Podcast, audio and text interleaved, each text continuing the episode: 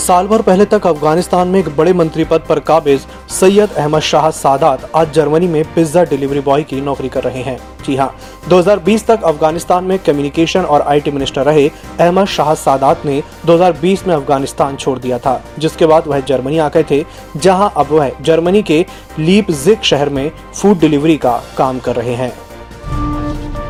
अफ़गानिस्तान से बाहर आने के लिए काबुल एयरपोर्ट पर जमा हो रहे लोगों के लिए हालात बदतर होते जा रहे हैं। खौफ तो है ही, और खाने पीने के सामानों के दाम भी बेतहाशा बढ़ रहे हैं।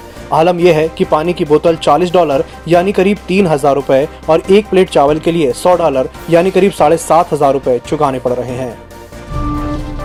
तालिबान ने पाकिस्तान से अपनी नजदीकियों की बात कबूल की है। तालिबानी प्रवक्ता जबीउल्लाह मुजाहिद ने पाकिस्तानी चैनल से बातचीत में कहा है कि पाकिस्तान उनके संगठन के लिए दूसरे घर जैसा है। जबीउल्लाह ने यह भी कहा कि अफ़गानिस्तान की सीमा पाकिस्तान से लगती है और धार्मिक आधार पर भी दोनों देश एक दूसरे से घुले मिले हैं। इसलिए हम पाकिस्तान से रिश्ते और मज़बूत करना चाहते हैं। सुप्रीम कोर्ट ने यूनिटेक के पूर्व डायरेक्टर्स संजय चंद्रा और अजय चंद्रा को दिल्ली की तिहाड़ जेल से मुंबई के आर्थर रोड और तलोजा जेल में ट्रांसफ़र करने का आदेश दिया है। यह आदेश ईडी की उस रिपोर्ट के बाद आया है, जिसमें कहा गया है कि उसे एक सीक्रेट अंडरग्राउंड ऑफ़िस का पता चला है। इस ऑफ़िस की यूनिटेक के संस्थापक रमेश चंद्रा चला रहे थे और पेरोल या जमानत के दौरान उनके बेटे संजय चंद्रा और अजय चंद्रा वहाँ गए थे।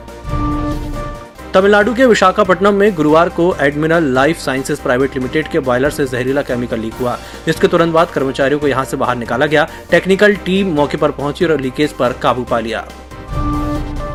अमेरिका की राजधानी वॉशिंगटन डीसी में गोलीबारी और आगजनी की घटना में चार लोगों की मौत हो गई है। बुधवार को यहाँ एक बंदूकधारी ने भीड़ पर हमला करके तीन लोगों की हत्या कर दी और एक व्यक्ति घायल कर दिया।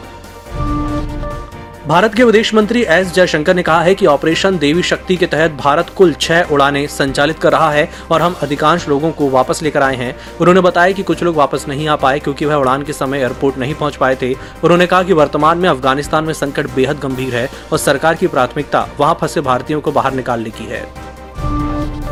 पश्चिम बंगाल में विधानसभा चुनाव के बाद हुई हिंसा के दौरान हत्या और बलात्कार की जाँच के लिए सीबीआई ने कुल नौ मुकदमे दर्ज किए हैं। सीबीआई की विशेष जाँच टीम फोरेंसिक टीमों के साथ पश्चिम बंगाल पहुँच चुकी है। सीबीआई सूत्रों के मुताबिक अभी इस मामले में और भी मुकदमे दर्ज किए जा सकते हैं।